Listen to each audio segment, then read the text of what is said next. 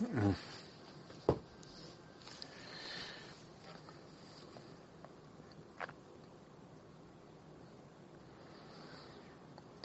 the name of the Father, the Son, the Holy Spirit, amen. I'd like to welcome you all to our Perseverance Family Conversation, and as always, it's great to be with all of you. We'd like to start off our conversation by inviting Mary to be with us. Mary is the Mother of God. Mary is the Mother of the Church. And Mary is the Mother of each and every one of us. Also, we turn crowd to Mary in the beautiful prayer at the end of the rosary, which we call the Hail Holy Queen, Mary is also our life, our sweetness, and our hope. So let's say the prayer that Mary loves most, and that prayer is the Hail Mary, also known as the angelic salutation. As we pray, Hail Mary, full of grace, the Lord is with thee. Blessed art thou among women, and blessed the fruit of thy womb, Jesus. Holy Mary, Mother of God, pray for us sinners, now and at the hour of our death. Amen. Now let's turn to our spiritual director. What a privilege it is to have as our spiritual director the Holy Spirit. Let's uh, beg the Holy Spirit to help us, to come to our aid. The Holy Spirit also has many wonderful titles, among which would be Holy Spirit is the Paraclete. He's also known as the gift of gifts. Holy Spirit is also known as the sweet guest of our souls. Holy Spirit is also known as our counselor.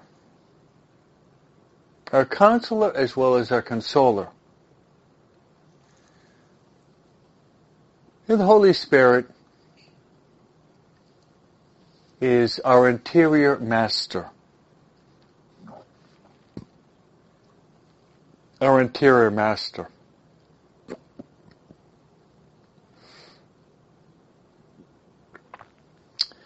St. Paul reminds us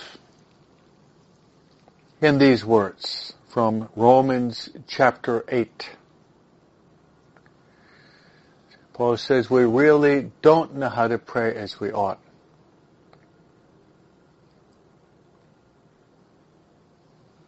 But the Holy Spirit intercedes with ineffable groans so that we can say Abba.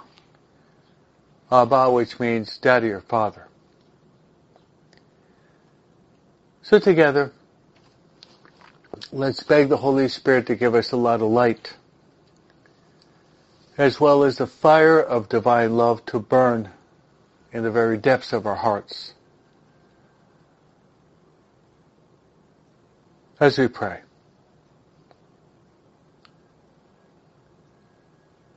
Come, Holy Spirit, fill the hearts of your faithful and enkindle within us the fire of your divine love. Send forth your spirit and they shall be created. And thou shalt renew the face of the earth. Let us pray. O God, who did instruct the hearts of your faithful by the light of the Holy Spirit, grant us that by the same Spirit we may be truly wise and ever rejoice in his consolation through the same Christ our Lord. Amen. Glory be to the Father, and to the Son, and to the Holy Spirit, as it was in the beginning, is now and ever shall be, world without end. Amen. Our Lady of Fatima, pray for us. St. Joseph, pray for us. St. Michael, pray for us. St. Gabriel, pray for us. St. Raphael, pray for us. St. Ignatius of Loyola, pray for us. St. Maria Faustina Kowalska, pray for us. St. Francis Xavier, pray for us. All God's angels and saints, pray for us. In the name of the Father, and the Son, and the Holy Spirit, amen. How true it is, my friends, the family that prays together stays together. And a world at prayer is a world at peace. So my friends, after praying together, I promise that I will be praying for you in the holy sacrifice of the Mass. The holy sacrifice of the Mass is the greatest of all prayers. It is the prayer par excellence. And I'd like to place you all on the altar in the holy sacrifice of the Mass.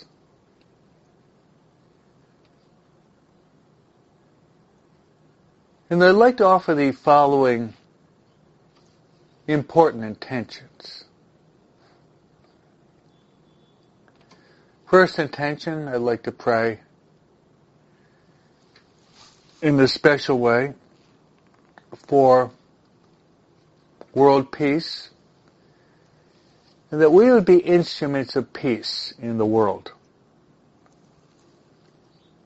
by being open to the inspirations of the Holy Spirit. By being open to the inspirations of the Holy Spirit.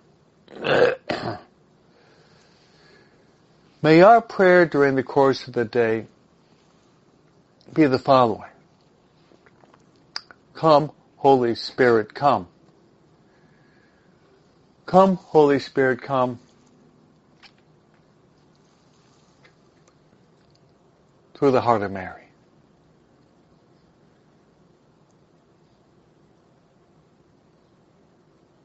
Come, Holy Spirit, come. Come, Holy Spirit, come through the heart of Mary. My second intention, I'd like to pray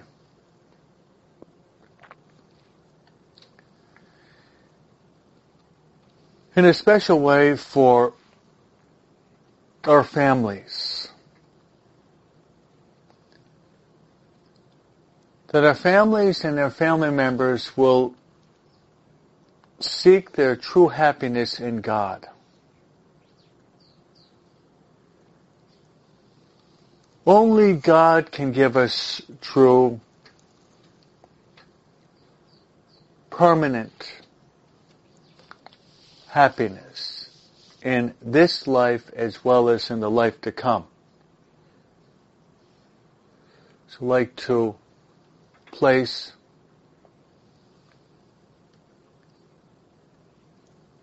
all of us and our family members on the altar that our family members, especially those who have walked away from God, would return.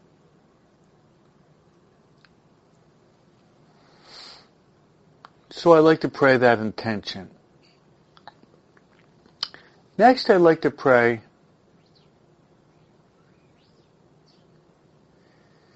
in a special way for the dying. The month of November we pray for those who pass from this life to the next. We believe in eternal life and that's really the essence of Wisdom chapter 2 which is the first reading today in the Mass. Those who die, they're our loved one, they're in the hands of God. What a beautiful, encouraging verse. Those who passed, who died, they're in the hands of God. We believe in eternal life. We believe in eternal life. So let's pray that those who are dying today would have the grace of all graces to die in the state of grace. As our Lord says, what does it profit a man if he gains the whole world but he loses his soul? The salvation of our immortal soul is of greatest importance. Let's pray that we would truly live for God and die in God's loving presence and be saved.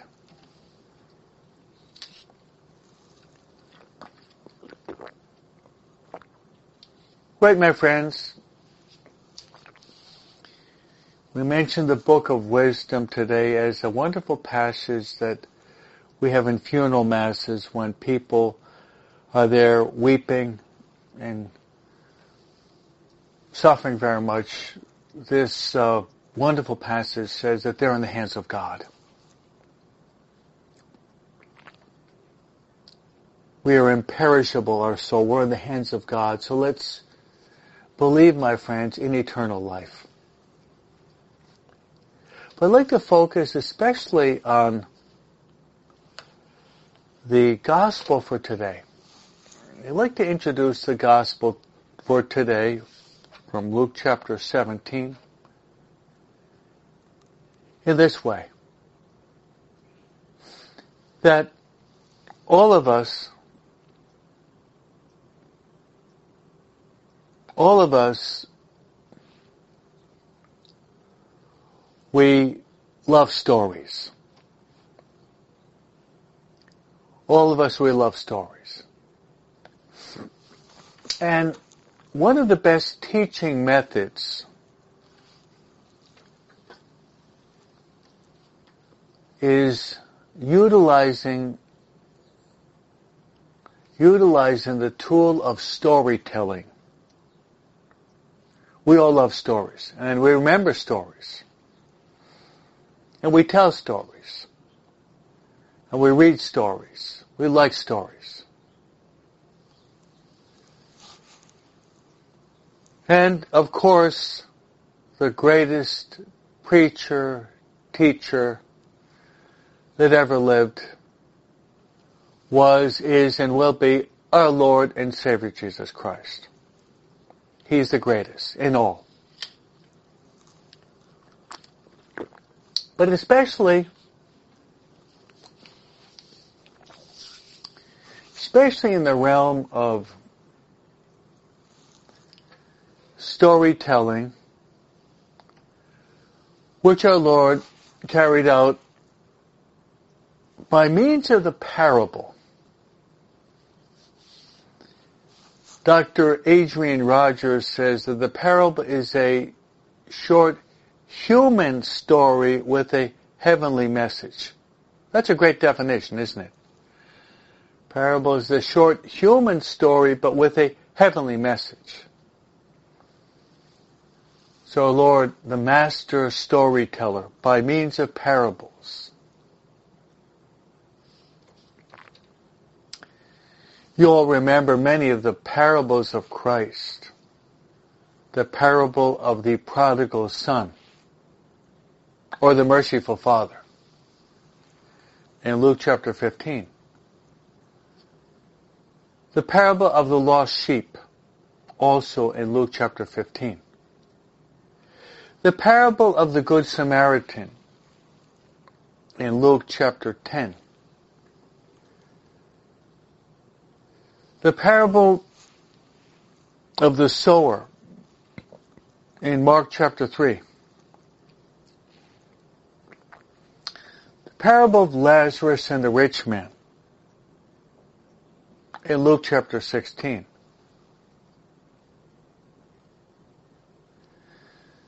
The parable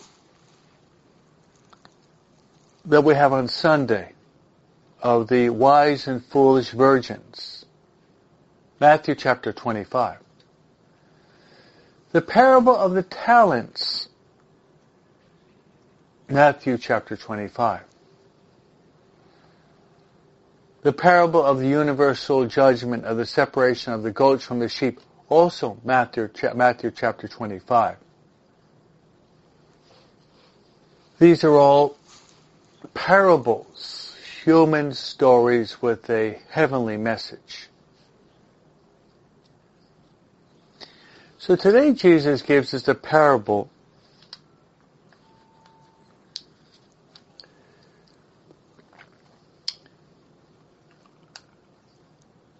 that runs as such.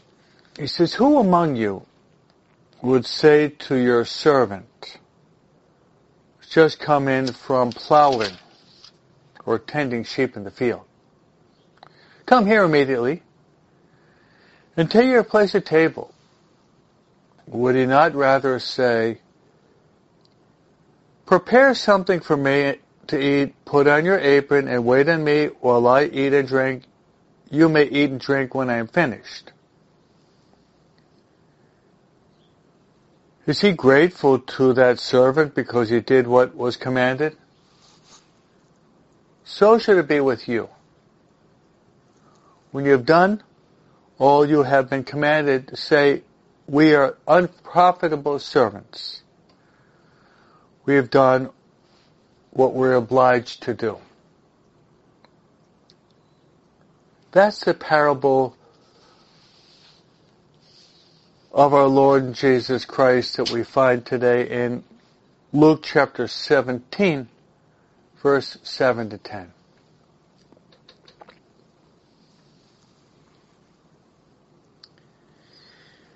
So there's many different messages that we can glean from this. Many. But I'd like to pull out just one essential message. And it's the call and the vocation of all of us to work. We are all called to work in one way or another. The call or the obligation to work. Work is essential for the human person to be fully human and to develop all of his capacities. The call to work.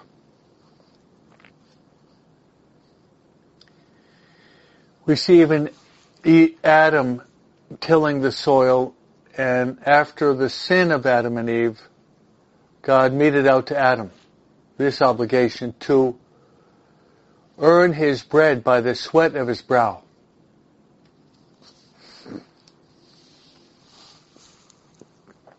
So let's uh, let's step back for a minute or two and look,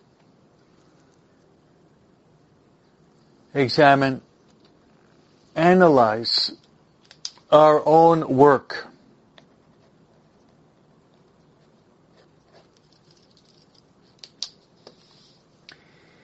Catechism of the Catholic Church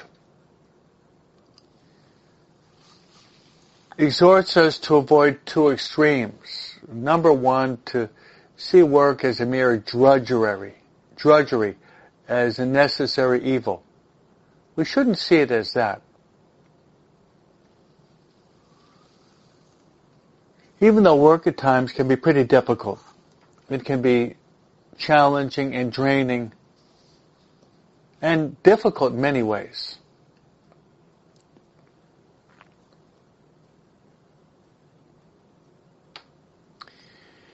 The other extreme that we have to avoid is to avoid becoming an, an alcoholic.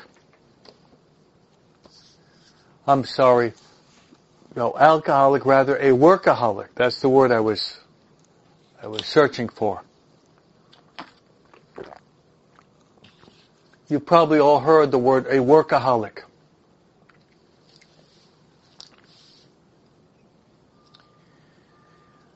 We don't want to become a workaholic.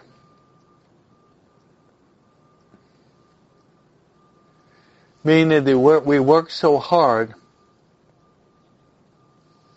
so many hours at work, that we are usually neglecting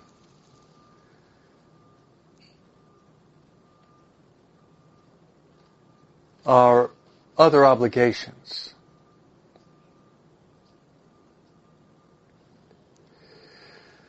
So, those are the two extremes. To see work as a drudgery and a necessary evil. And an unbearable cross. Sometimes it is for many and it's unavoidable, but that's not the, that's not the ideal. The other extreme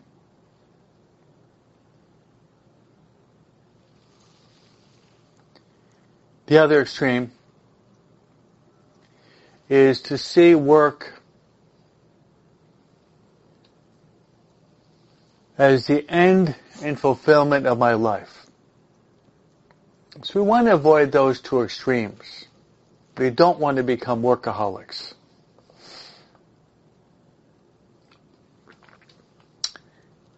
And invite all of you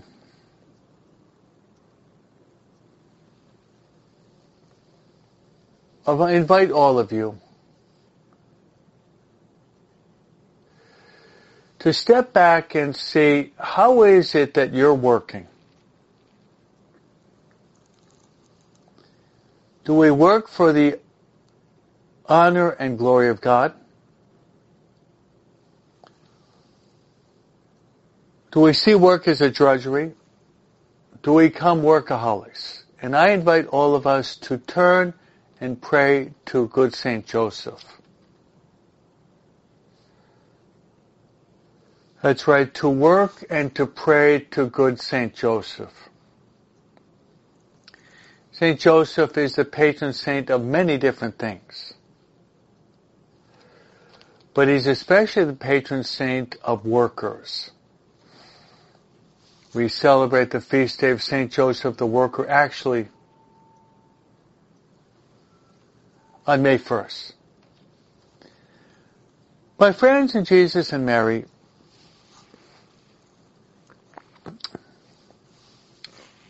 we're a little bit short priests this week, so I have I have the eight o'clock mass this morning.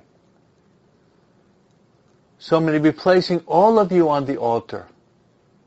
That all of us will appreciate work and try to imitate Jesus, Mary, and Joseph to work for the honor and glory of God and for the salvation of many souls. The Lord be with you. May Almighty God bless you, the Father and the Son and the Holy Spirit. Amen.